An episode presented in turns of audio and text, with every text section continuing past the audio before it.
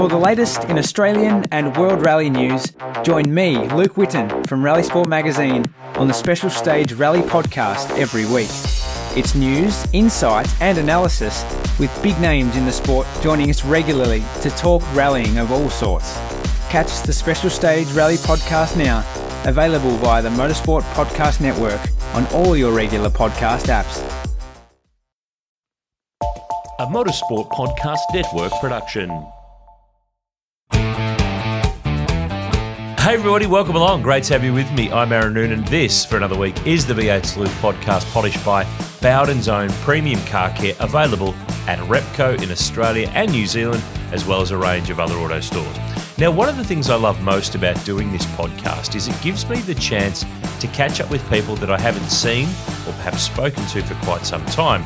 It's just that you get to eavesdrop on the conversation as well. I guess it's a win win for all parties, isn't it?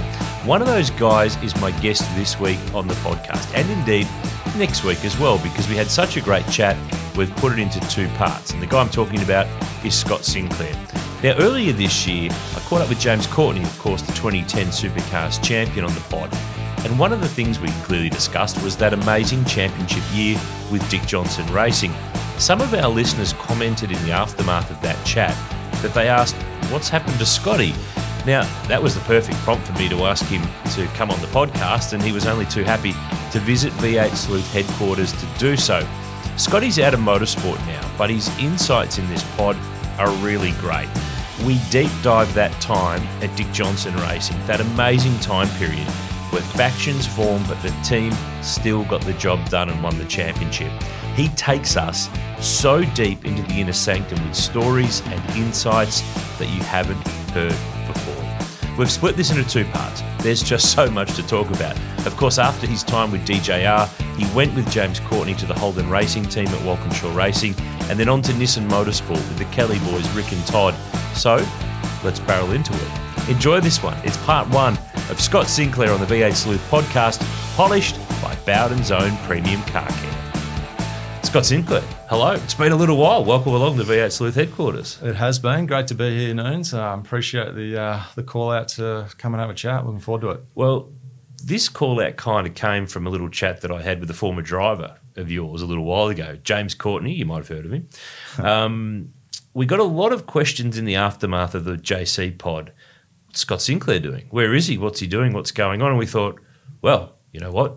You ask questions, we get answers. So here you are in the flesh right in front of me. So let's not go to the start of the Scott Sinclair motorsport story. Let's go to the now. We haven't seen you around the paddock for a while. You've you're out of the sport. You're doing other stuff. What are you doing since you, you left Kelly Racing and the Supercars Commission? Yeah, so I um, yeah I finished with Kelly's at um, end of nineteen, I think, um, and then uh, got a seat on the commission, which was which was great, and. Uh, and then COVID hit, obviously, um, and there's uh, yeah, that was a big um, upheaval for the sport. And in, in retrospect, I'm really glad I got out and, and mm. avoided that. Good timing. Um, yeah, so yeah, I took a year off, um, decompressed a bit, and uh, and then a mate of mine from from Brisbane rang me up one day and said, "What are you up to?" And that was about the time that I was sort of thinking about getting back into work and. Uh, yeah, working with him now and a, and a great group of um, guys and girls at a, at a um, healthcare company.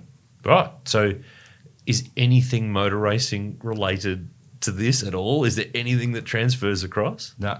Uh, uh well, from an engineering point of view, it's fantastic. Um, so, uh, the things I learned as an engineer, uh, not so much the technical stuff, but the sort of the just understanding problems and, and dealing with problems and and um, you know, all that kind of stuff is transferable across any business.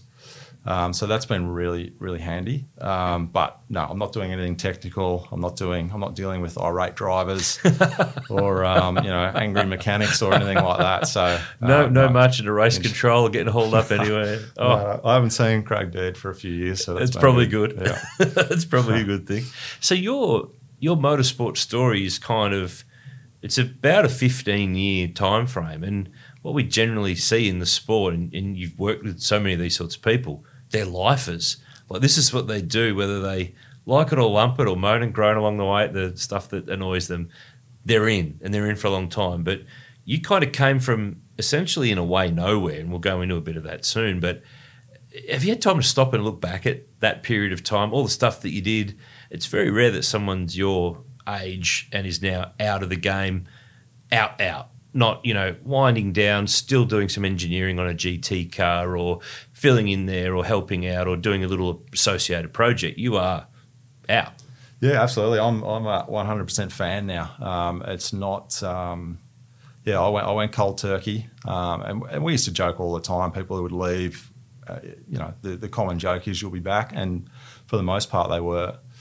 Um, yeah, look, I I, um, I it it really wore me down in the end, and I I needed some time out, um, and then I I soon realised that uh, it had probably made me into a person that uh, you know, I, I, didn't really want to be. Um, so I needed to to decompress, uh, and the intensity of it um, wore me down. And then, yeah, look, it's it's not something you know. You never say never, but it's it's probably not something I won't do again um, because I've spent probably the best part of my time since I got out. You know, really trying to, um, you know.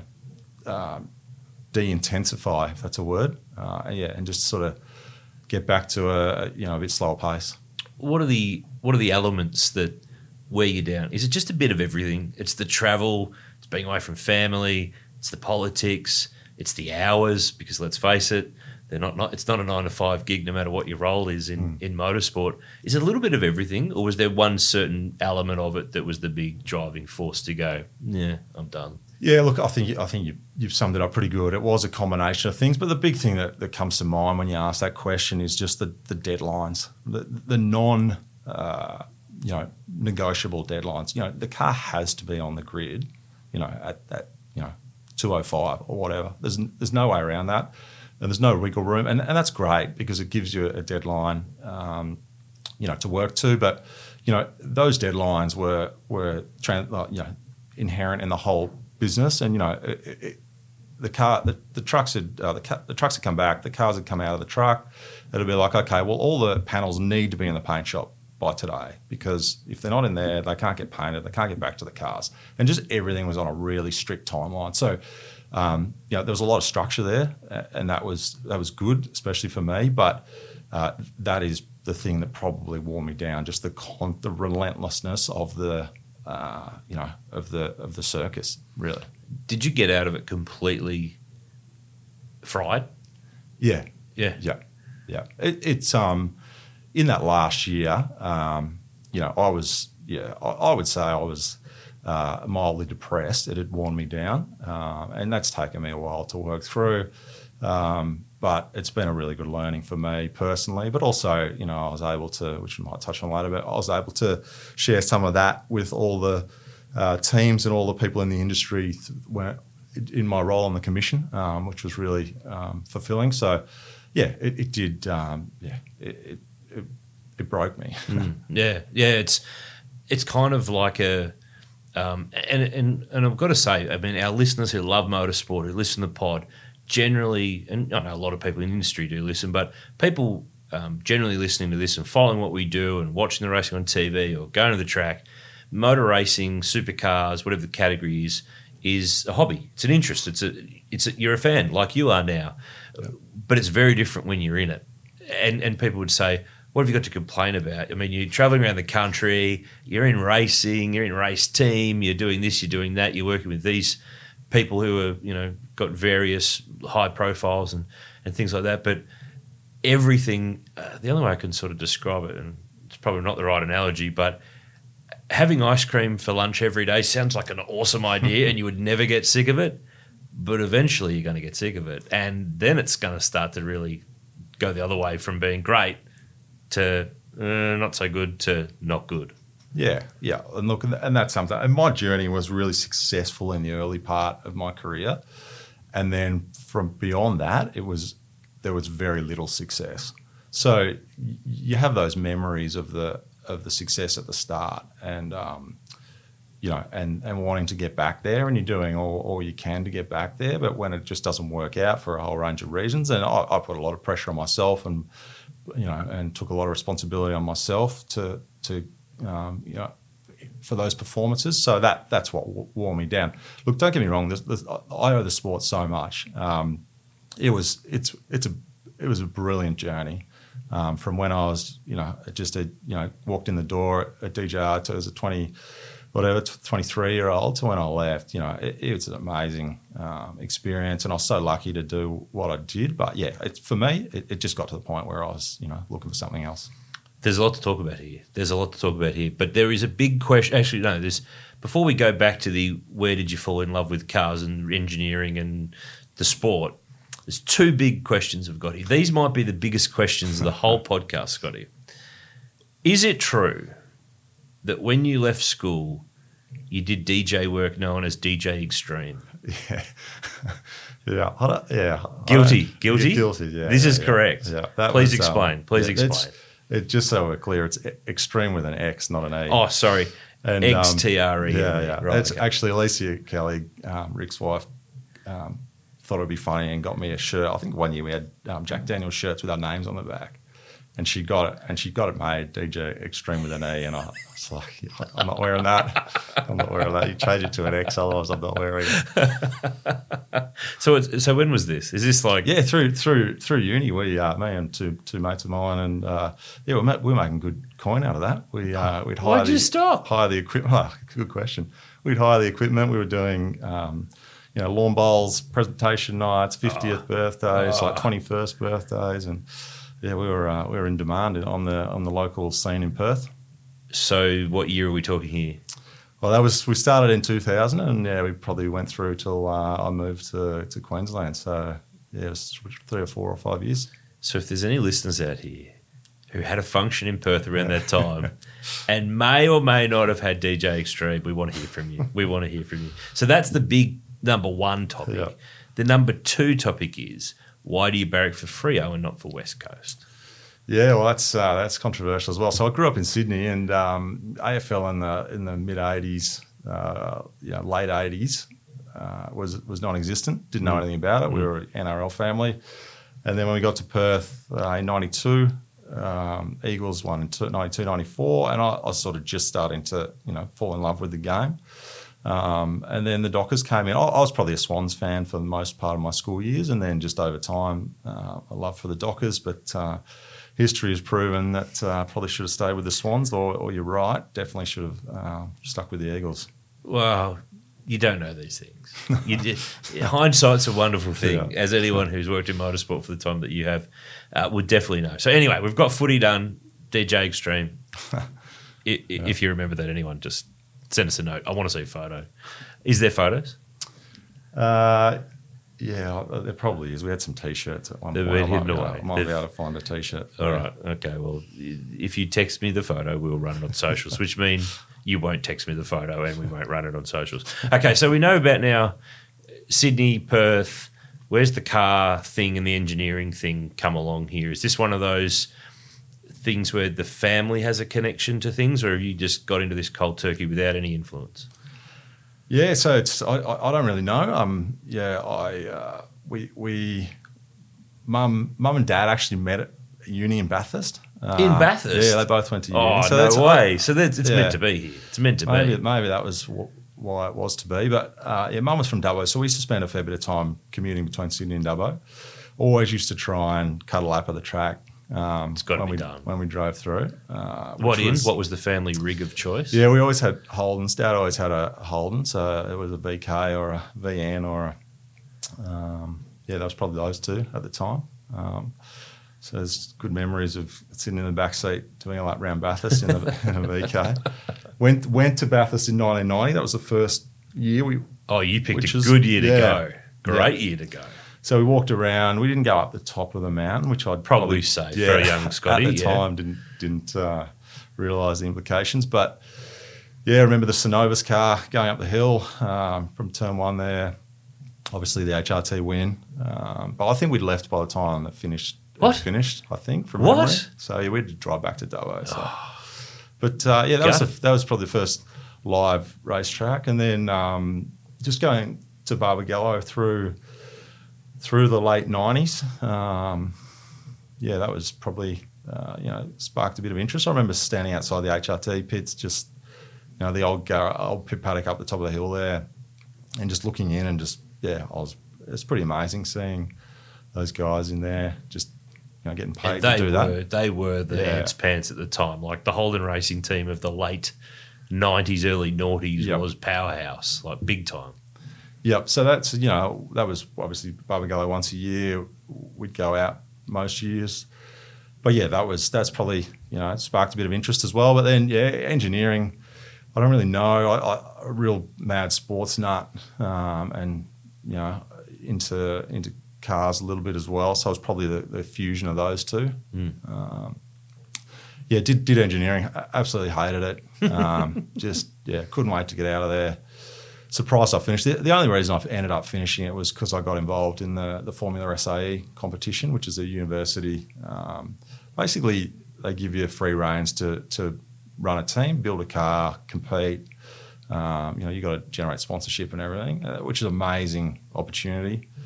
It's a lot of grounding in a lot of the elements Yeah. of motorsport, not just the whole mechanical engineering side of it. It was more than that. There's Yep. there's more to it. Stuff that you know comes onto your radar later on in life. Yeah, absolutely. It was. It was. I learned so much, and as I said, that was probably the, the spark that got me through. Um, if it would, if it had all just been textbooks and exams, uh, yeah, I don't know if I would have made it. So, um, yeah, that was brilliant. We we um, we competed at the end of that my final year and and smashed it. Had a huge win at that competition with a number of um, international teams. So what uni was this? University of Western Australia. Yep. And where was the Mm. race? Uh, it was at um, Werribee. There's a like a, the Victoria University. There's a little Oh, yeah, um, yeah. track there. Yep. Uh, so yeah, there would have been 20, 30 teams or unis that came to compete, and um, yeah, we put on a clinic, and uh, and uh, yeah, Pretty Yeah. happy with yourself Yeah, too. yeah. They're just quietly. yeah. Actually, it's a funny story. We ended up um, in Bahrain a few years later with on the supercar with the supercars. Anyway, we were in the pits, and on and the and the as you know the, the Formula One track there was pretty well decked out. The pits were, were beautiful, and there was TVs in there. Anyway, on the TV was this um, this basically uh, this Formula SAE documentary. And I, I, we knew nothing about it. this. Is free to air Bahraini TV. Anyway, all of a sudden we're all standing there, sort of looking at it, and then all of a sudden it cuts to me with the trophy, drinking a beer out of the trophy. in, in Werribee. Yeah, in Werribee. and this is we're in we're in Bahrain on free to air TV. A couple of years later. I'm like, yeah, it was it was, mi- it was mind blowing. Anyway, strange. I was like, yeah, it was one of those ones where I was like, hey, everyone, look, that's me. And then everyone, you know, of course, it had cut to something else by then. But Yeah, whatever, Um, mate. yeah, it yeah. wasn't you. It wasn't Yeah. you. Oh, you never know what might pop up where it might pop up. Pack the Easter eggs. It's nearly time for the Hi-Tec Oils Bathurst 6 Hour. The biggest production car race in the land heads to the mountain. Easter weekend, March 29 to 31. There's over 60 cars, yes, 60 cars entered in the main race. A pile of support categories, three big days of on-track action. Adult three-day passes are 50 bucks. Single day tickets even cheaper. It's the perfect way to spend your Easter weekend. For more info, visit bathurst6hour.com.au. So, finished uni, made it through, didn't really love it, but the SAE motorsporty thing kind of got you by. So what then? Are we going to find a job in motor racing? That's the next mission. Well, yeah, I mean, everyone I graduated with was uh, the mining boom was just starting in Perth. They were all going to mining companies. There's so many graduate jobs, mining companies. I, I um, my wife Lucy got into or started a, a medical degree at University of Queensland. Uh, wasn't my wife at the time, but uh, I went over there with her and yeah, just started knocking on doors. So um, So you both moved. yeah, we both Yeah, went over to. Queensland. Yeah, had nothing, um, and uh, yeah, knocked on a, a heap of doors, and um, one of those was Dick Johnson's, and um, yeah, went went into an interview with, with Steve Chalker, and can't remember who else was in the interview. I can't remember if Dick was in the interview or not, but. Um, yeah, he, he said, you know, why motor racing? And I sort of fumbled my way through it. And he said, you know, do you see yourself as a, you know, as a designer or sort of a more race engineer? And I was like, I don't even know what either of those means. So uh, both. Um, Tick all the boxes, Yeah. all of the above. yeah, yeah, I can do anything. And then, um, yeah, we left it at that. And then he rang me up um, uh, next day or whatever it was and said, yeah, I can, I can, we can give you a job as an engineer, but we've got no money. and um, which, which he wasn't lying about, as it turned out. um, and he said, yeah, I'll pay you 30 grand. And um, I was like, sweet, let's do it. So did you go to any other? Did you get to the point of interviews with any other teams? I think I had a chat to Paul, Paul Cruickshank. Uh, I was looking at the Porsche stuff as well, which was pretty big in southeast Queensland at the time. Um, uh, but I don't recall anything else. Maybe maybe Stone Brothers, but I never went. I don't recall going to Stone Brothers. Uh, but yeah, You're right. DJR at the time was not in a good place financially. But did you? I guess looking back on it, you can see and understand that. But at the time, blinkers are on, oblivious to any of that. I've got a gig and I'm going to work at a V8 supercar team. Hurrah! Yeah. How good! oh, abs- absolutely incredible. Like yeah, I was what twenty three or whatever. Yeah, I mean, it didn't matter. They didn't have any money because they weren't paying me much anyway. So, but to, yeah, that, that really wasn't a drama, unfortunately. But um, yeah, amazing. And you just walk in, you know, like yeah, I I went to the first race at Adelaide. You, you know, you're at the airport in the team uniform. Like, you know, it's flashbacks to to standing outside the pits in Perth there, and you know, it's it's it's cool, really cool. What was the place like at the time? Who's there? Who are you working with? Some familiar names, I guess, to a lot of our listeners who know, you know, who was where at teams over the years. But who, who was running the show? Who was engineering? What was your role? Uh, How was DJR of? So this is 2006. We should Six, point yeah. out too. Yep. So they've just come off the back of the West Point Yep. sponsorship year, which was a disaster, and the whole setting up businesses to fund the race team things into play, which also turned out to be a total disaster. So at the time, things as you know, this team that had been the shell team for so many years was in probably uh its biggest decline. But there are other declines to come. But that's another topic for for later on in the chat. But um, who was where in terms of the place when you walked into 10 Emery Street, Stapylton, same address where they are Yep. now, same building, same everything. Who was there? Yeah, look, I um, I actually don't remember um, if there was a team manager. I think the team manager had just been bumped after the West Point years, and I think um, there was no team manager at the time. Dave Stewart uh, was there, and he and George Collins um, started the same week I did. Now um, Brody's engineer, and I've worked with George uh, at Kelly's as well.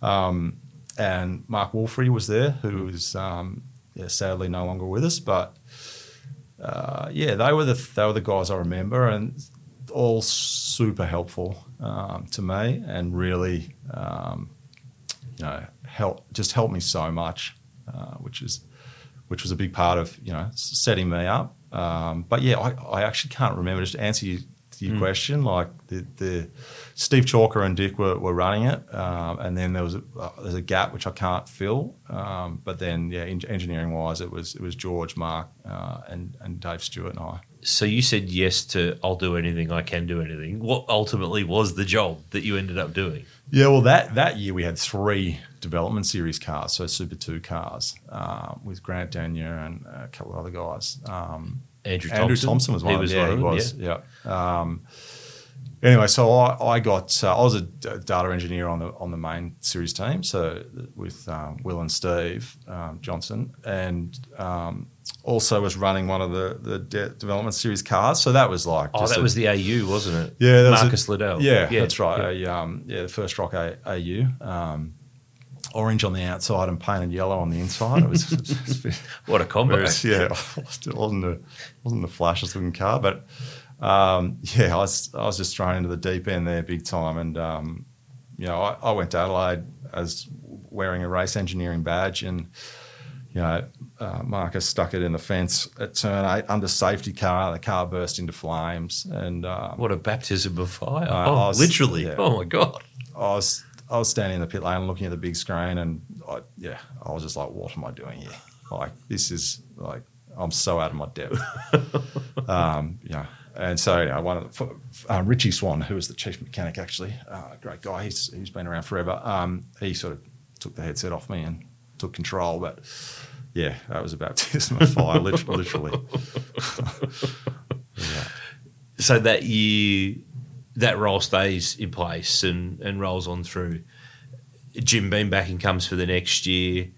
Uh, it's Will and Steve in, in the main game cars. So, is, am I right that it was the next year you took over as Will's? Yeah, so, because yeah. Dave Stewart had left, hadn't he? He went to Stone Brothers. Yeah. Okay. Yeah. I, Yeah. I, I couldn't remember the exact tra- how it transpired, but you're right. Um, yeah. So Dave left at the start of 2007. So I got the tap on the shoulder to say you're you're an you're race engineering the main game now. um, and uh, I had Mark's uh, Wolfrey support, so um, that that was all right. But w- naturally, Will was a bit like, "Who is this guy?" um, you know, first year or second year out of uni, doesn't hasn't really got a background in motorsport, and, and now he's my engineer. Uh, but fortunately, he sort of um, we got uh, we got going all right and, and had a pretty good year really. Actually, we, we ended up beating um, Steve in the championship that year, which was the first time Steve had been uh, beaten. I think we finished tenth.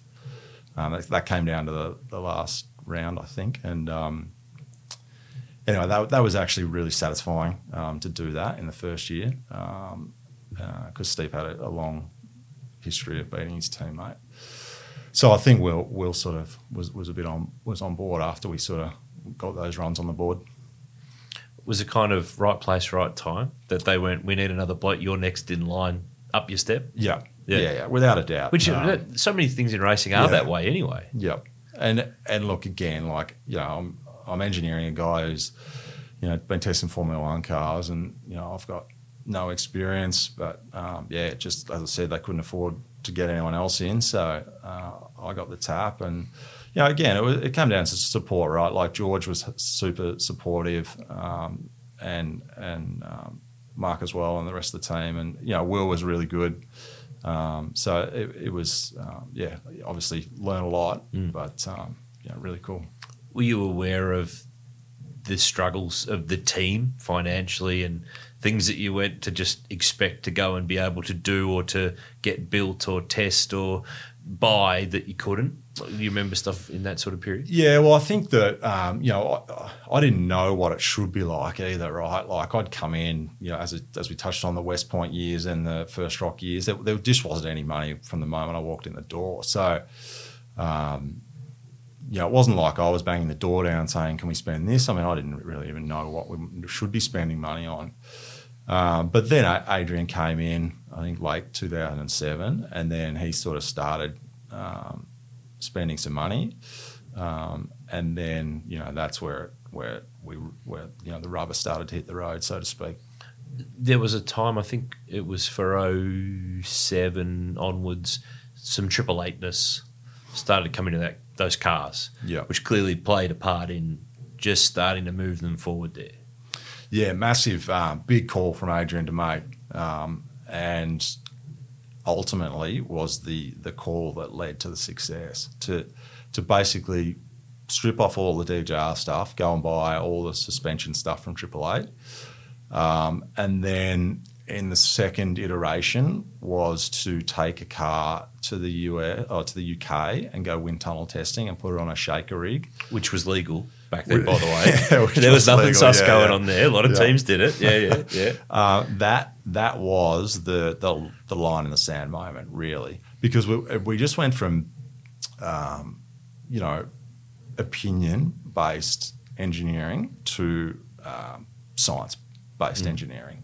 So we had all this data. It was incredible, and um, yeah, like yeah, I, we, we jumping a little bit before, but um, we, we sort of got all that in place at the start of 2008, which was the, the second year of the Jim Beam cars, and then yeah, we, we went out and, and won at Eastern Creek, and that was you know that's where it really started to come mm. together. Because there was a podium too at Bathurst in 07 where Will and Yep. Steve drove together and finished third in that wet race Yeah. late when everyone's slipping and sliding. And I remember, I think I've told this on the pod before. I was doing the pit lane for Channel 7 and they said, go and get Dick. And I said, he's not here. and they're like, bullshit. Like, it's Dick Johnson racing. He's Dick Johnson, and Stephen Johnson's trying to win the race. Yeah. I said, yeah, he's not here. He can't watch. He had to leave the garage for a while because it was all a bit too much. Yep. And when you know the, I think a lot of people in fan world didn't understand it. On the outside, the Jim Beam stuff all looked bigger than Ben Hur, but it still wasn't all happy days in business land and, and money. And given what had happened in the previous couple of years, Dickett had to sell those cars, like his True Blue and the the historic cars, which I know hurt him a lot. So there wasn't it wasn't as good as it looked. So that's why that result in that race meant so much more than it was just. Yeah, it's important to be fighting for a Bathurst win and a podium, and, but there was a lot underneath all that at the time. Yeah, absolutely. I mean, the cars looked awesome, right? It was a big name brand. Um, you know, two cars. It looked it looked like there was a lot of money there. I, I don't know the ins and outs, but my understanding was that that first year or so there wasn't much money that came with that, and there was some things tied into the merch where I, I, don't. I think we didn't get the the um, profits from the merch or something something like that. But um, yeah, you're right. It was it wasn't just uh, you know beer and skittles. It was still you know, a, a fair struggle and you know, to Adrian's credit, he never really got us involved in that, um, and, and and Dick's credit as well. But uh, yeah, look, it was um, yeah, it wasn't like we were just um, you know going out and getting whatever we want. 2007, you're starting to feel like you belong. You're starting to feel like the results are getting better. Will and you are clearly building a bit of a relationship. Are you starting to actually feel like, or- was it then or was it a bit later? When do you actually feel like, no, I belong here? I know what I'm doing.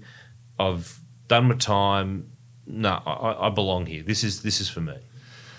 Uh, yeah, well, I, I probably didn't ever ever get to that, but Ever? um, nah, because it because yeah, I was all I always had the view, and this is another reason that I got worn down was that um, you know you, there was always something to improve. So I, I always said, I mean, it's pretty stupid, but I, I was I was always like, I'm not going to have one one of those um, Dunlop hats. You know, that they Is it the- the win. winner- winner cap, yeah. I'm not going to have one until we execute the perfect race, right? And I'm and clearly I, I don't I don't have one, right? Like we never did that. It was never going to happen, and you know it was because I was sort of I'd put so much pressure on myself, and you know I s- sort of just wanted it, everything to be perfect that um, you know I was probably never satisfied, but which contributed to you know being worn down over time. But no, I think the the thing with race engineering is, um, and, well, in my in my experience, um, is that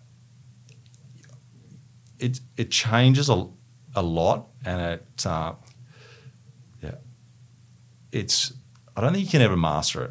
Is, is what I'm trying to say. You're aiming But- for utopia, but it's Yeah. never actually achievable. but but at the same time, upon reflection now, we we have a tendency to overcomplicate it, which we definitely did. As engineers, Yeah, yeah. yeah. So So propeller heads, as Yeah. some people would say. Yeah, yeah, so I think I think that utopia is probably is a is somewhat achievable if you don't overcomplicate it. But I was probably in the in the overcomplicating it camp. So, and I think I think over over time, that, you know, Triple Eight's probably proven that not overcomplicating it is, uh, you know, and standing, you know, having some core principles to to stick by will generate more success than you know, throwing blind darts at the wall. Yeah. How do you and Will build your? I mean, you guys only worked together for two years, like directly, Hmm. But you know it was a successful two years. But how did you guys weld together?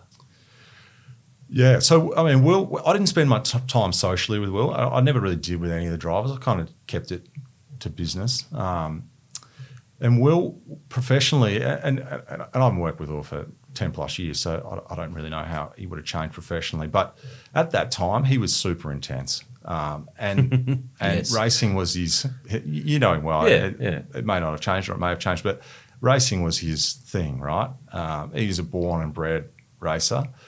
Um, and social, socially, he was a different person. He, when he was away from the track, he was, you know, he, he was a different person. But I, I actually really enjoyed it because he he held me so accountable to to my role, and I felt like I owed him, you know, because he was a you know a big name, and I and I certainly wasn't, and I felt like I owed him, you know, my dedication to the role, and I, I think he probably appreciated that. But like, you know, when he'd walk into the the workshop, I'd be like, you know, shit, Will's here, like, and Look busy. yeah, no, well, yeah. I mean, he probably, he probably would have seen through that. But it was like, what am I actually going to, you know, talk to him about? And and I got to the point where I was like, um, you know, I'd, I'd go when he's in the workshop. I go, oh, so what's your plan for the rest of the week, Will? And basically try and find out when he was going to be back because So you could be ready so I could it. be pre- prepared. Yeah. Yeah, Yeah. and and um, so you know that that I, I actually appreciated that because he really just spurred me along and, and held me to account, and he just wanted to win, right? Like, um, and fortunately, we were able to to go from sort of, you know, this this kid, uh, this tall, lanky kid who sort of didn't know anything to winning races within twelve months. So um, that was cool. But yeah, I credit you know his his sort of uh, intensity is probably you know the word uh, with with driving me along. Um, but yeah, we um, yeah we shared, we shared some really cool moments. As I said, that when we when we sort of secured tenth in the championship that first year, when we secured fifth the second year, um, that was cool. Top five, you know, in, in a championship in our second year was was pretty cool. Um, and then he obviously um, you know moved on, but uh, yeah, there, there was um, some cool moments there. For the latest in Australian and World Rally news, join me, Luke Whitten, from Rally Sport Magazine on the Special Stage Rally podcast every week. It's news, insight, and analysis with big names in the sport joining us regularly to talk rallying of all sorts. Catch the Special Stage Rally podcast now, available via the Motorsport Podcast Network on all your regular podcast apps. you mentioned about that win. So let's go to Eastern Creek, 2008. It was one of those. Uh, it was early, like it was the second round of the championship. I think from my memory that year, um, and I think so. Adelaide would have been the first round, and we would have been at the Grand Prix. I'm pretty sure at that stage too, which wasn't part of the championship. But the results were, were like the momentum's building and the, the graph's going in in the right direction. There's been that off season trip to the. U- Did you go to the UK? No, you, I didn't You didn't, no. you didn't get the call up for that. No, that was George no. trip. That was a George trip. Yeah, Um, so all of these things are building. So were you surprised to win at Eastern Creek, or not surprised because of all that stuff? Uh, yeah, no, I was surprised. Yeah, yeah. But but then, yeah, when you look at it and then you look at the setup we had in the car, which is basically straight off the shaker rig, and you know the feedback coming from the driver was this thing makes sense now. You know, that's no like Money well no. spent. Yeah, yeah, yeah, yeah. It was. Um, yeah, I mean, it's you're, you're always surprised to get your first win, I suppose, but um, yeah, it was the the the the writing was on the wall to to a certain extent around you know the the fact that that was probably coming. What do you remember most about that? Because he won, he won the round overall, which was DJR's first round win since the famous Queensland 500 in 01, where Hmm. the, the rain came down and the rats in the sand with all the punters running around. Yeah, yeah. So long drought for the team.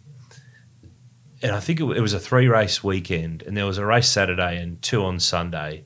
So he he won the second race, I think, off the top Yep. of my head, didn't he? And then he got enough points in the last race to to seal the overall round win. But what's your what's your memory of that weekend? Is there a moment that sticks out particularly?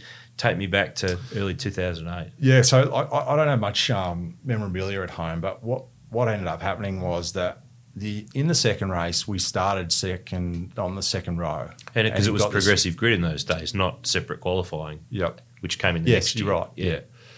So we started on the second row. He got this unbelievable start, went up the inside, and into turn one would have been about 15, 10, at least ten car lengths in front of the rest of the field. And in the um, in the one of the media outlets the following week, there was a photo of someone standing at turn one had taken a photo of Will going around the um, in turn one and just miles ahead of everyone. And I was like, I've got to get that photo. And I, I tracked down the photographer, and um, fortunately, he was like, "Yeah, I'm a big DJR fan. Like, here, We I'll do deal. I'll send you the We do a whole, deal. whole res, hi- the high res version." Anyway, I've got that blown up on the wall, uh, and that's probably one or two things I've got at home. But yeah, so to answer your question, the the, the start in that race was just like phenomenal, and and we just we, we were never headed after that. Mm. I think I think Rick had it, which I always used to remind Rick. I think Rick had a drama in the pit stop as well, which um, Take it made- how you get yeah, it. Yeah, Take which, it how you um, get He, he wasn't a threat anymore. So that was a year where there was the win there.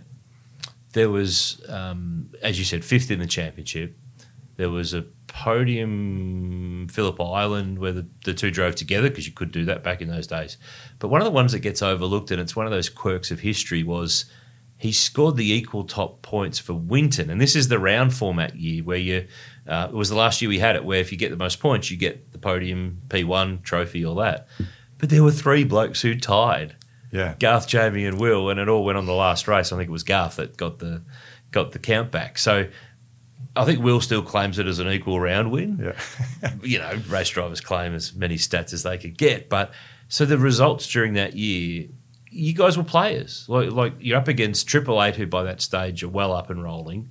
HRT are still strong with Garth as the reigning champion moving across. Other teams, you know, Ford Performance Racing with Frosty and Richo. Courtney's having the odd day for Stone Brothers. It's mega competitive, Mm. and you guys are basically on. I'd hate to know what percentage of a budget compared to those teams that I've mentioned, but not at that level. And the results were impressive. Yeah, well, I mean, a- anytime you're top five in the championship, you, you're you're in amongst it. So we, we were that year. Um, yeah, as you said, we, we won a couple of races. Um, but yeah, we were. We, that was that was a really enjoyable year. Um, but yeah, the money we'd spent, yeah, we didn't have a huge amount of money. But other teams might disagree. The fact that we'd put a car on a on a on a plane and send it to the UK, But they were all doing the same thing as well. well, yeah, yeah. So- So, uh, anyway, that that was the money that you know was invested in the year, and it paid for itself. paid off nicely, paid off very nicely. So the end of 2008, things change again though. Will's gone because he's replacing Skaife at the Holden Racing team. So you get James Courtney, who's off three sort of unfulfilled years with with Stone Brothers Racing. You remember how that all came to be, and when you learnt that you- you're losing your driver, but you're getting this other bloke in. Take me back to that period. Is there anything that sticks out in your brain about how all that went down? Uh, yeah, I, I don't remember being involved in the. I think Adrian and, and Charlie and, and uh, you know probably kept that pretty close to their chests. That the the Courtney thing. Um, yeah, I, I, I don't have a, a huge recollection of it, but I do remember um, Adrian suggesting that I would I was going to engineer um, Stephen, um, and uh, you know Steve, uh, Steve's a great bloke. Like you know, it's um, you know he's a he's a great bloke and a really super talented driver. But I I was you know wanting to engineer James. I remember standing on the stairs at DJR one day when Adrian was like, I, I was nearly in tears, um, going, mate, I, I, I no, like I've got to, I've got to be with James. Um, and um, I think there was some some pressures from elsewhere that Adrian obviously um, was was trying to manage. Um, For But- you to engineer Steve? well, yeah, I mean, I don't, I don't know the full story, but Yeah. um, yeah like th- there was something else at play. I assume he had an agenda, Adrian did, or you know, he had to to you know work work what work out what was best for the team. Anyway, um, yeah, I, I kicked up a fairly big fuss about that, and uh, yeah, obviously, I'm I'm pretty glad I did. What? How far did you go to have to do this? Did you have to go and push your case or plead Uh, or well, beg? no, I was. I think I was just about in tears. Like I was basically crying at the top of the stairs to the engineering office, going, "No, I can't do this. Like, you know, I, I want to be with James." So I, I don't know. It'd be interesting to hear Adrian's take on that. But Yeah. um, and he, he obviously know the full story. But yeah, I don't know. And then it seemed, it seemed like you know a couple of days later or whatever, it was it was sorted. But uh, strange. So yeah, to answer your question, that's sort of my recollection of that that whole thing. And then obviously James walks in the door and uh, you know with his bright blue S5 Audi, and you know it's it's a bit, things are a bit different. I love how you've just subtly. Uh, things were a bit different. Well, they were a bit different for the team that year because not only does he arrive, but for the first time ever, DJR is running cars it didn't build because the decision's made to extend that Triple Eight connection to buying a couple of FG Falcons from Triple Eight. So they turn up, but still DJR engines, but you're basically buying a customer car to try to beat the people that built it. Yeah, and look, another great decision, right? Like you know, we had the we had the um, shaker rig data, the wind tunnel data, and yeah, sure, the car was a bit different, but conceptually, we sort of understood what we were doing a lot more. And then we basically had the best car you know you could get. So, uh, and we just didn't need to build and design our own cars. It just was not like we just were not going to achieve anything doing that, um, and we would have done a, a mediocre job. So um, yeah, all of a sudden now we've got you know another um, you know I'd say you know superstar driver, and we've got you know the best car on the grid with the best engine. Uh, what, what later probably turned out to be the best engine at, on the grid. Uh, yeah, it was it was pretty. Uh, I, I, I would I wouldn't, I wouldn't say lucky. I'd say it was well executed by you know led by Adrian and and um, yeah probably predominantly, and then Charlie and Dick as well.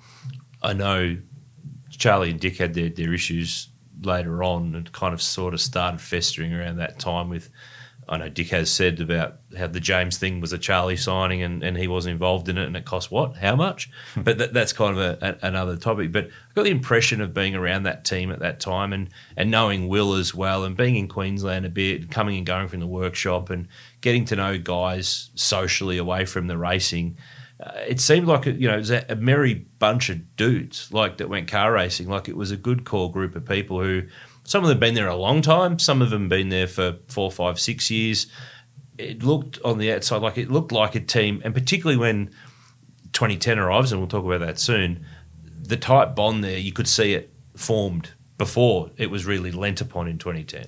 Yeah, absolutely. And look, and Adrian led that, and and in terms of getting the the guys, you know, the mechanics and and and uh, the group assembled. And look, there were a lot of guys that had been there for a long time, um, you know, and they were huge contributors to the to the team over the journey. But the the reality was the sport was changing. Triple Eight had come in um, and and really sort of brought a lot of professionalism. Um, you know, and then Prodrive as well. Uh, obviously, Tim Edwards had been in, in the UK, and Adrian had come out of the UK. So all that European sort of flavour just sort of, you know, fell into the sport, at, you know, within one or two years. And what was what was different though? What was more professional?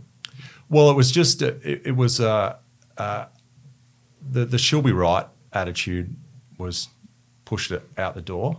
Um, the um, scientific and experimental approach to race car engineering was in, in, integrated into the the teams. Mm. So whereas before you would have um, you know the the mechanics or you know making decisions, um, uh, the engineers now were, you know, were starting to, you know, make to lead the teams. Mm. I would say, mm. yeah, that that was the that was the big change. Uh, and so to go back to your question, so with that, Adrian brought some guys from the UK, some mechanics, uh, and they were just brilliant. Uh, and they were they just no fuss, got to work, understood that um, you know the the, the the, the engineers were, were in charge um, and that the engineers didn't always get it right, uh, and that you know sometimes we'd ask them to do things that that were wrong, and then we'd have to get them to undo them and all that, and that. But that just sort of was just part ingrained in their in their culture and their upbringing of motorsport. Whereas the Australian way would kind of be, ah, what would that what would that bloke know? Why should I do that? I'm not doing that. Absolutely. Different mentality. Yep. Yeah. Yep. Stop looking at squiggly lines. You know, come mm. out and you know swing some spanners, that mm. kind of stuff. So yeah, that that was the big change through that through those few years that that we experienced. So the start of 2009, you've got this fresh, pristine, beautiful white number 18 Jim Beam Falcon FG. It's brand new. You know where I'm going here, don't you? yeah. It's yeah. crisp, it's clean, it's fresh, it's got the new car smell. What happened in Adelaide, Scott? Yeah, well, we've got we've also got this driver who has just been crashing into everything the, the years before, but now he's got a fresh start as well. But yeah, sure enough, first race was at turn three at Adelaide, the left hander there. Um, yep, bang into the wall, and then um, it's one of those ones where you tag you hit the back of the car and then the the um, you know the emergency or what is it the emergency vehicle barriers um, you know jut out and then the front of the car went in as well. So yeah, we we totaled the car there, first brand new brand new car total, and uh, James's um, debut. and uh, wasn't there a warm up crash as well that you had to rebuild it again? Oh, I can't remember. I think it was like I'm a multiple warm. So. I was going to say it's probably been deleted from your hard drive yeah. over time because yeah. it was an inauspicious debut. He might have hit it well turn eight at, I in, think in, in, practice or in warm up. Yeah, or something. I think so. There yeah. was a last minute rush to get it ready for the for the race. Back when we used to have warm ups, that was yeah that was a thing. I think we only do it at Bathurst now these days. but clearly the the pathway's on the right way. But tell me about James Courtney. So you say he rolls in in his Audi. He's the he's probably one of the few guys who has well, at that time, he's probably the only guy with a personal PR guy. Mike Porter, the long time Philip Morris and later TOCA Australia PR guy, did James' personal stuff, which transcended the sport. It got him into places that other race drivers weren't going, Dancing with the Stars and Yep. all that sort of jazz. Um, what was your impression? I mean, you fought hard here to work with this bloke. Yeah, yeah. When he lobs, what are you thinking? Um, well, look, he, he's he's really likable, right? He's just so engaging, and it's really hard to to uh, not like him, basically. Um, so in terms of like, and he's just a he's just fun to be around, and one of his greatest strengths is that he actually, you know, relates uh, to the mechanics and gets them on board working for him. Uh, and I've worked with plenty of drivers who who don't do that, uh, and that was one of his great strengths. So, you know, to to answer your question, when he walks in the door, he's he's basically, you know, it's like he's on Broadway almost. he's sort of just, you know, Yeah. almost high fiving everyone, and you know, steals There's the show. energy. There's Oh, energy. He exactly brings right. an Yeah, energy. exactly Yeah. right. And you're just like, okay, like this is, you know, this is going to be fun, but you know, this guy, he's not mucking around either. Um, you know, he, he comes across as a, at the time, he, he came across as sort of a clown and someone who might not be that interested, but he, he was serious. Um, and he worked extremely hard, like you said, on, on his brand, uh, and that was really important to him, and that's made him extremely successful. And, and, I, it's kept, I think, I'd say it's kept him in it. well, Now. yeah, I'd say absolutely agree. Um, so that was that was important, and he also, uh, you know, probably had things to prove. You know, he, I I don't know that he had a chip on his shoulder, but he, he had a lot to prove um, because he'd been so successful through his junior days, um, and then obviously the F one thing didn't work out. Uh, then the Stone Brothers thing didn't work out. So yeah, he, he was ready to go, but um, yeah, when he walked through the door, yeah, it was it was different uh, to Will, that's for sure. Just a little. Yeah. Just a little. Probably the most different housemates in the UK that I've ever seen. so in 2009, okay, it starts with quite literally a bang. It, it sort of never, I mean, there were glimpses, but not really anything that rolled into a result. So there wasn't like an Eastern Creek win or anything along the way. There was a few. I think he, didn't he win the last race? No, so he won in um, Yeah, one at Townsville, Townsville, and, Townsville, and which was the race. first the first Townsville event. Yep. And the last race of the year in Sydney. Yep. So that was kind of at the mid part of the year and the back end of the year, and it was a bit of a void anywhere else. But could you see that you had you had something here, or what? What Yeah. wasn't going right that year to be able to piece together? Because that was a year of HRT with Will and Garth versus Triple Eight with Jamie and Yep. Craig, basically with a few other bit players Yep. in and around the scene. Yeah, so the, the, the story goes that that, that first um, half of the year was a disaster. Um, and, Why? And we were, well, I think he was, yeah, I think he was still in that wham bam sort of Stone Brothers mindset and still just trying to. tried too hard. Trying too hard, yeah. Yeah. And, um, and I, I, I, didn't know how to control it really, you know, as much as I tried, um, and, and Adrian as well. Um, but what ended up happening was, and we got we got tangled up. We hit the wall. We got tangled up with Darwood and, and Tassie. Tassie, the remember, wall. yeah. I was like, and, and we were all super frustrated around that time. Um, Frustrated with each other, with the driver, with just the situation. oh, yeah, with each other. Yeah, I, Yeah. I mean, for me, I was like, you got this car. You've not only have you written it off once in the in Adelaide, now it's in the wall again, passing it back marker. Like, just you know, give Mm. the guy a bit more room, or you know, just yeah, anyway. So yeah, we're frustrated each other. There, there was a little, there, there was a line in the sand um, mid-year. So Charlie had um, one of the guys that worked at um, Waverley Forklifts was a was an ex sort of sports psychologist guy, um, Anthony Stewart, and uh, he worked for Charlie now, and and um, Char- Charlie got him involved, and um, and that was that was where we were. We were essentially having a feedback sessions, um, and you know putting it all on the table. So this is a bit kind of leading teams that Yeah, have absolutely, done AFL yeah. clubs and stuff. Yeah. and um, And know, this is kind of brutal. This is Yeah. put it all out there. If you've Yep. got an issue with something, Yep. speak, no matter how bad you think you might make someone feel. Yep. And, Yeah. and so this sort of started. I think Charlie sort of obviously actioned it, or you know, uh, Hmm. brought it on uh, based on how we're going. Anyway, I, I um, James later told me. Um, well, Adrian's office was up the top of the of the um, um, in the workshop, and you could see everyone could see into the office. Anyway, there was this one day where where um, Anthony was in there. Anthony Stewart, this this guy, this guy was in there with James and Adrian, and you could just tell something was going on. From the through the window, you Um, yeah, can sort of yeah, see the body language Yeah. of it's not an affable, lovable Yeah. chin wag. Yeah. Anyway, I, I sort of yeah, didn't think anything of it and didn't really dive, you know, pry it too much. It later came out, and and I don't know the full story here, but James basically alluded to the fact that Anthony had like ripped him to shreds. Oh, in the And so- previous feedback session. Yeah, with, with um, you know, with that one with with Adrian and stuff, and he just torn him to pieces essentially, and you know, along the lines of again, I, I, don't, know the full story, and uh, but along the lines of you know, you're not as good as you think you are. You know, you know, pull your head in. You're being a dickhead, and just spray. So it him. wasn't balanced. It was one way street of Yeah, yeah. negativity, not hey, you're doing this stuff. Because I think that's the leading. You know, I'm not in AFL, but Yeah. I've read and heard enough. There's a kind of a things you do really great, things you don't do great, Yeah. things that you could do great, kind of thing. Like so, you're just not getting 100 percent belted in the head. Yeah, well, I mean, I don't know. There might there might have been that, but James, that, the James, report I got James just got the negatives. He didn't Yeah. get the positives if there were any. Yeah. So look, I, I wasn't in that meeting, but that for me, um, in retrospect, that was the line in the sand. So then that, I, I think it, it might have been around Townsville. It certainly wasn't after Townsville. It was before. Anyway, we we went out of Townsville and, and just blitzed it.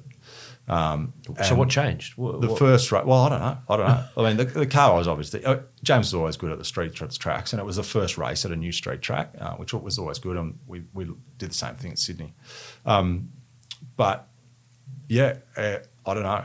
And then it, we just sort of, we just sort of, we just understood each other better, basically. Um, and, you know, we were able to work together better. Uh, and the team, not just me and James, but the team and James. And then everyone sort of just cooled their jets a bit. But that moment is, was the start of what culminated 18 months later. so you pinpoint it back. Yeah, yeah, without a doubt, without a doubt. Um, so if you want to look at the journey, it's like you know all that junk and all that crashes and everything that happened in that first six months of 09, You know that that's all part of the story as well, because that if that, without that we might have just been plodding along. You know, so yeah, that was the line of sand. And then so from Townsville on, we, we chipped away and we, we were pretty good. And then won the last race in Sydney, and we sort of were like, okay, now now we've got this. S- mm. You know, now we can we can have a crack. we won't quite fast forward 12 months because there's a bit that goes on between winning in Sydney in 2009, winning the last race, and winning the championship in, in 2010. Looking at that year holistically from the outside, I think it's a great doco just waiting to be made because it's an unlikely, it's likely in a way, and of all the reasons and all the things we've discussed in the year or two that have led up to that point. But what was going on behind the scenes uh, was incredible. That the thing stayed together, and that the thing not only stayed together for that year, but achieved the ultimate success. And clearly, Adrian, Adrian Burgess, who we've been discussing, team manager, from you know, you've said a couple of things about him on the, the way. He's a big part of that whole just keeping the thing together to get to the end of 2010 because it was a year of all sorts of stuff, both on and off the track. Yeah, I mean, look, the, he was basically solely responsible, really, for that, for getting us through. Um, I, I wasn't. You, you knew it wasn't good, but we we weren't involved at all, and you know, even even Charlie and Dick's relationship, like it wasn't obvious to us um, that that it was a as big a problem as it you know as we probably now know it was. So no, that was um, yeah. First of all, we talked about it before. He he'd assembled a group, a team that was you know focused on doing their role, playing their role, um, and w- with that came you know, everyone knew what they had to do. Um, we had the equipment. Let's get to work, which is what everyone did. And he and he put the shield up and and shielded us from a lot of what was going on. Um, I mean, look, there were some strange moments through that year. Like there was one day where we got called up to the lunchroom just unannounced for a meeting. Um, in walks Nathan Tinkler, who, who at the time was a big big deal. Uh, I think he owned the, the Newcastle um, Knights and the Jets soccer club. Um, and he's and he's saying, you know, it's going to be great working with you. Uh, everyone, everyone's sort of just sitting there going, "What is this? Like, what is going on here?" Um, like he's talking like it's a done deal, which you know we we later found out it, it was pretty much a done deal, and then it wasn't. But um, yeah, just strange moments like that where you know you just think, yeah, like what's all this about? And then you, it's weird, you know, you, you hear all that and you're like, okay, well, you know, we got X race coming up next, just get back to work. So uh, yeah, very strange. There is a bit to cover. So, start of 2010, given the way 09 finished, are you feeling like, hey, championship? Th- This is not a, oh, we hope to. This is a we can. No, no, not championship. No way. No. no, no, no, no. It's, I've, um, yeah, no, I, I was never thinking about the championship. I was just trying to get a good result at the next race, and we ended up. Um, uh, I'm jumping forward a little bit here, but one one of the moments that's there was two moments that stick in my mind uh, in the lead up to Homebush. One was at um, at Darwin. So we had those four round wins, race wins in a row. Through, The soft tyre races, Yeah, Winton yeah. and Ipswich. Yep. Yeah. So the funny thing about that, just jumping, I'm jumping around a bit. Well, that's all right. That's what we do Yeah, on this pod. That's what it's Um, here for. So we went, we started overseas, and Jamie um, cleaned up. He won a heap of the first Abu Dhabi, races. Bahrain, back to back. He won all four, I think. Yeah, I remember. and, and we tried to outsmart ourselves with the setup of the car. Uh, we tried to change it from the year before, and it was it was a piece of shit. So we, when we got back to Australia, we fixed it up to how it was the year before, and the results started coming. I think we went all right at Adelaide, um, and then we then we won a race at the Grand Prix. Um, anyway, the um, yeah, we won those four races in a row. So after that first win, when the car came back in, the tire pressures were like ridiculously low. Like, you know, whereas they were normally around maybe 20, they were at like 16. And this is Yeah. before the minimum tyre pressure rule Yeah. was a thing. Yeah. So I, I don't know what other teams were doing, but that was way lower than we'd ever run them. And, um, and we just won the race by a country mile. And I was like, to the tyre guys, I'm like, oh, shit. Like, they, they, they come up and go, oh, sorry. Like, you know, this is what it was. That wasn't like, that wasn't what it was supposed to be, but it No. worked. Yeah, yeah. I'm like, okay, well, yeah, don't be sorry. We just won the race. Let's do that tomorrow. So we did it tomorrow. We did it the next few races. And then, um, you know, as I say, I don't know what the other teams were doing, but it was a huge um, change for us to run them that low. Uh, and Was that all dangerous at all? races. Was that a bit edgy to do that? Uh, not at not at Queensland and Winton. You can get away with it, um, but yeah, you wouldn't have done it at some of the at Phillip Island, for example. Um, but yeah, so that was that was just funny because it was sort of those accidental, um, you know, jackpots. um, so yeah, that, so then so we got through that, and then um, yeah, I was still I was just you know riding the wave, so to speak. We got to Darwin, and um, and Whincup was we were sort of around fifth or something. Anyway, Whincup was um, had a chance to win it, and he and I can't remember if it was it was on the radio that we heard this or in the interview afterwards, but I think um, it might have been af on the radio after the race that Wincup said to to Duddo like, you know, what happened there? How come we sort of didn't win? And Duddo said, um, "Oh, um, we we decided to cover Courtney," and and I was like, "This isn't Darwin. It's the middle of the year," and I was like, "What? Why are they covering us? Like, why are they worried about us?" And I was like, "This, like, it was almost just like this moment. I'm like, they're actually worried about us." Um, and it was quite strange. And and actually, we actually got a bit of confidence out of that. We're like, you know, they, basically, um, my read on it was that they'd sacrificed the win to cover us. In the Um, points battle. Yeah, in the points they battle. were Yeah. playing, playing the war game, not the battle Yep. game. Yeah. Yeah, but they'd thrown Which is the a first time it's dawned on you Yeah. that you're a threat Yeah. and they see you as a threat and you're actually fighting for the championship. Yeah, yeah, we're just the we're just the customer, and you know, like, you know, we're just plonking along, and Wow, that's a great insight.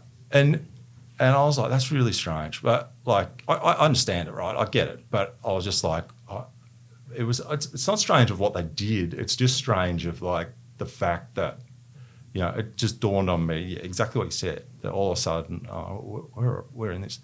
Then we sort of um, keep plodding along. Then the next moment, I, was, I talked before of a few moments leading up to Homebush. The next moment was at um, uh, we, we, we land in Melbourne. We're going to Phillip Island, and Which is the 500k Yeah. enduro at the time. Yeah. yeah, and um, I I always remember this. We were we were in the Qantas um, terminal, walking out of the Melbourne airport, and there's this, this short escalator that goes down into the baggage claim.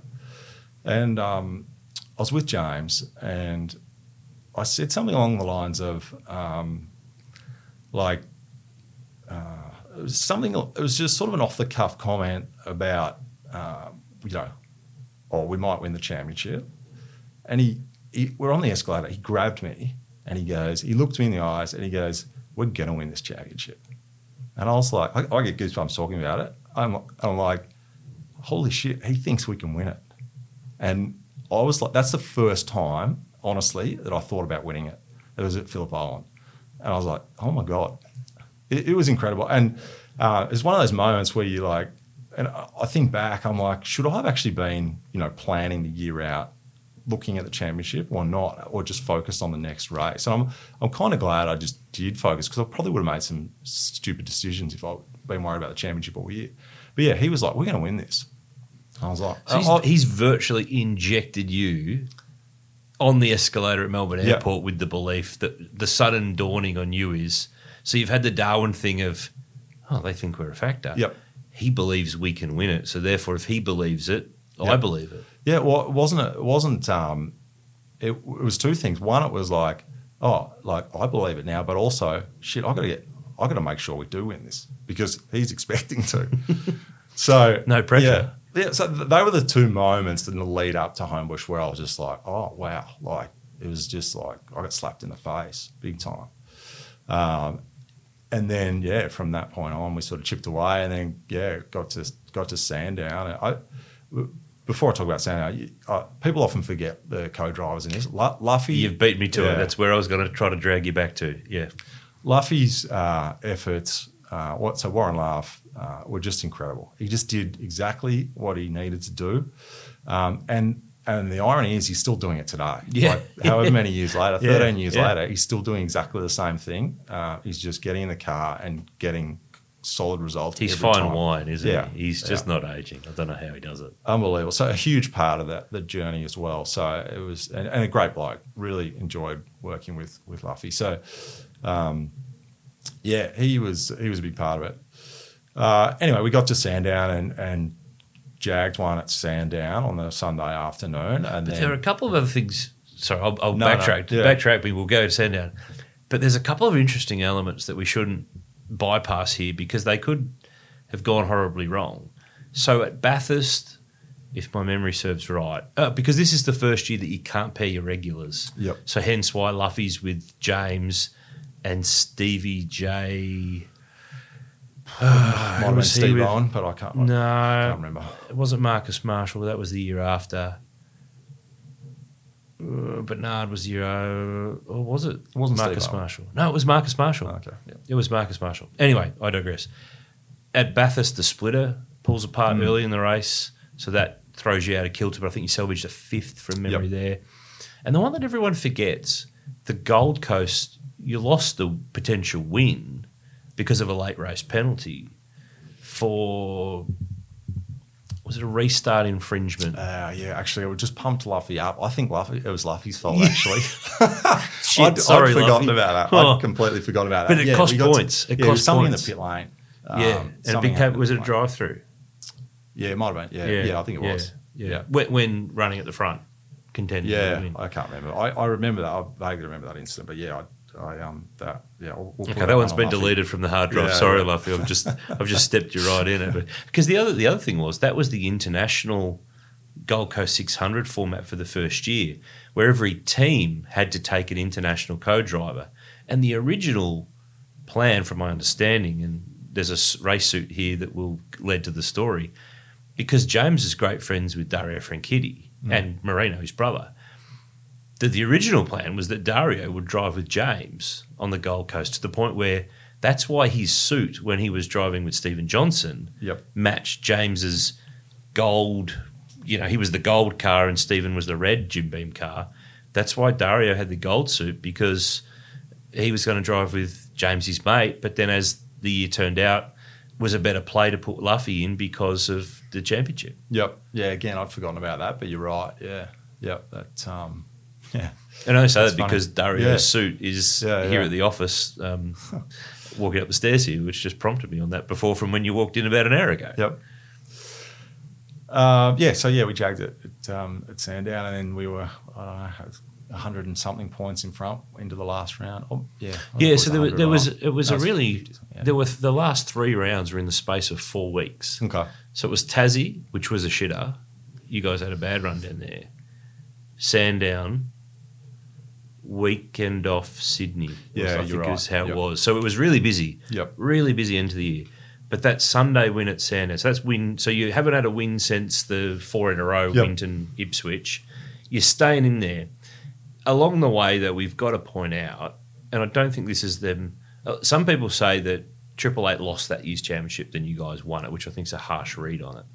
But they did lose a lot of points with a lot of their own dramas that kept you in the game, even despite you know not having a win for Yep. a long time. Yeah, I mean, I, I don't remember the specifics of that, but yeah, I know that's that's fact. Um, and yeah, look, yeah, you know, that's um, that was something that's certainly out of our control. Um, so, and you know, part of the story. Yeah. we got, we've gone back from Sandown a few times. Let's go back to Sandown. So it's the penultimate round. So James wins the Sunday race, and there's been shunts and all sorts of weirdness go on with red flags and and was that because I think the other important element to that, and it's probably on YouTube somewhere. I think V8 Extra that weekend, and they'd been doing a few of those shows where they followed a team or a driver for the weekend, and they just so happened to follow you guys. so there's great behind the scenes vision of yourself, Adrian, the guys in the garage. Blake Smith was the data Yep. engineer, wasn't he? Yep. Um, on the 18 car that year. Really, like you could see the stress levels of decisions to pit and everything that's going on. So the pressure of this championship is it's ramped up big time by this stage. Like that's a bit of a relief valve close or opener for getting a win to lead into the last round. Yep, uh, absolutely. That's the. It was a big um, pressure relief valve blow off. That that was, uh, and yeah, well, obviously jagged it with the cameras in our faces all weekend. so I actually, um, my our, our kids are um, eldest is fourteen, youngest is uh, is seven. Um, and I actually pulled that out the other day. Oh, really? Um, yeah, when, when I say the other day, it was, it was a while ago. But um, yeah, and showed them. And um, yeah, I mean, that, they didn't make it the whole way through.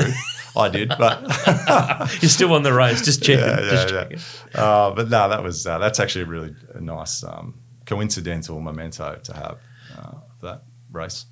I remember that it was a big result because I think Whincup finished second from memory, so it was more points, and you got a margin to go to Sydney with. Yep. But behind the scenes, we're sort of flicking from at the track and off the track because they're intertwined in that season. By this stage, do you all know that you're basically looking for a job next year? Because uh, my chat with James a little while ago was basically that this is about to end. They're going to close the doors on this joint. We're all out. At what point of the year are you thinking, or you knowing that there's drama here and that this ain't going to keep, this band's not going to keep playing? Yeah, well, well um, yeah, th- that was the culmination for sure. So James was kind of keeping me close, and he was sort of going basically without telling me what was going on. He was going, "Don't worry, I've got you sorted." So I wasn't, um, I wasn't stressed. The other thing was we, we were trying to get back to Melbourne anyway, and and I knew that his options were in Melbourne. So he was he was telling me I was going to be all right. So for me personally, uh, it wasn't an issue, but um, it was it culminated in that round, and we I remember we set up at Sandown, and oh, so this was on the Thursday. Adrian pulls the team together, goes, "All right, guys, um, eh, uh, we're, gonna we'll leave the um, we won't go quite yet. We'll leave in sort of forty five minutes. Use the next forty five minutes to go and find a job. Basically, he goes, go up and talk to whoever you need to talk to, and try and find yourself a job. Wow. So it, it literally said that. Um, That's so- incredible. so we've got this team who are you know two rounds out from the from finishing the championship, and the team manager has said to the whole team, you know, go and find yourself a job because otherwise you won't have one next year. Uh, It's incredible, isn't it? Yeah, it's yeah. incredible. You're Amazing. fighting for the championship in the biggest motorsport category in the land, yet you're about to be. You know, you said you're going to be all right, but Yep. the team's about to be tipped up and Yeah. everyone's out of a gig, which is the last thing anyone would be ever thinking of when they're Yeah. potentially going to win the championship. Yep. Yeah. So um, yeah, and like I, I, at the time, I thought that was pretty pretty crazy. But then, you know, upon reflection and me knowing I was probably I was going to be all right anyway, like probably didn't understand the gravity for some of the other guys. That um, you know that would have been pretty confronting for them. I mean, we all we all we, we all sort of saw the writing on the wall, but that was like this is real. It's right in the Yeah, eye line. yeah. We're going to leave it just there with my chat with Scott Sinclair for this episode, but fear not, we'll be dropping part two next week. And on part two, we deep dive that 2010 Supercars Championship win for Scott, James Courtney, and the whole Dick Johnson Jim Beam Racing team. The trials, the tribulations, the ups, the downs, there's plenty of insight on what was going on behind the scenes. It's a fantastic chat. I think you're going to enjoy it. Also, on part two, he takes us into his time with the Holden Racing team and wearing those famous red pants, plus the trials and tribulations of his time with Nissan Motorsport and Kelly Racing as well. I really enjoyed this chat with Scott, and I hope you did too. That's us done. I'm sorry to say for this episode of the V8 Sleuth podcast, polished by Bowden's own premium car care. But I'll be back next week. Thanks for tuning in. Send us your feedback too via the form on our website, and I'll chat with you next week with another rep. Thanks for tuning in. Chat to you next time.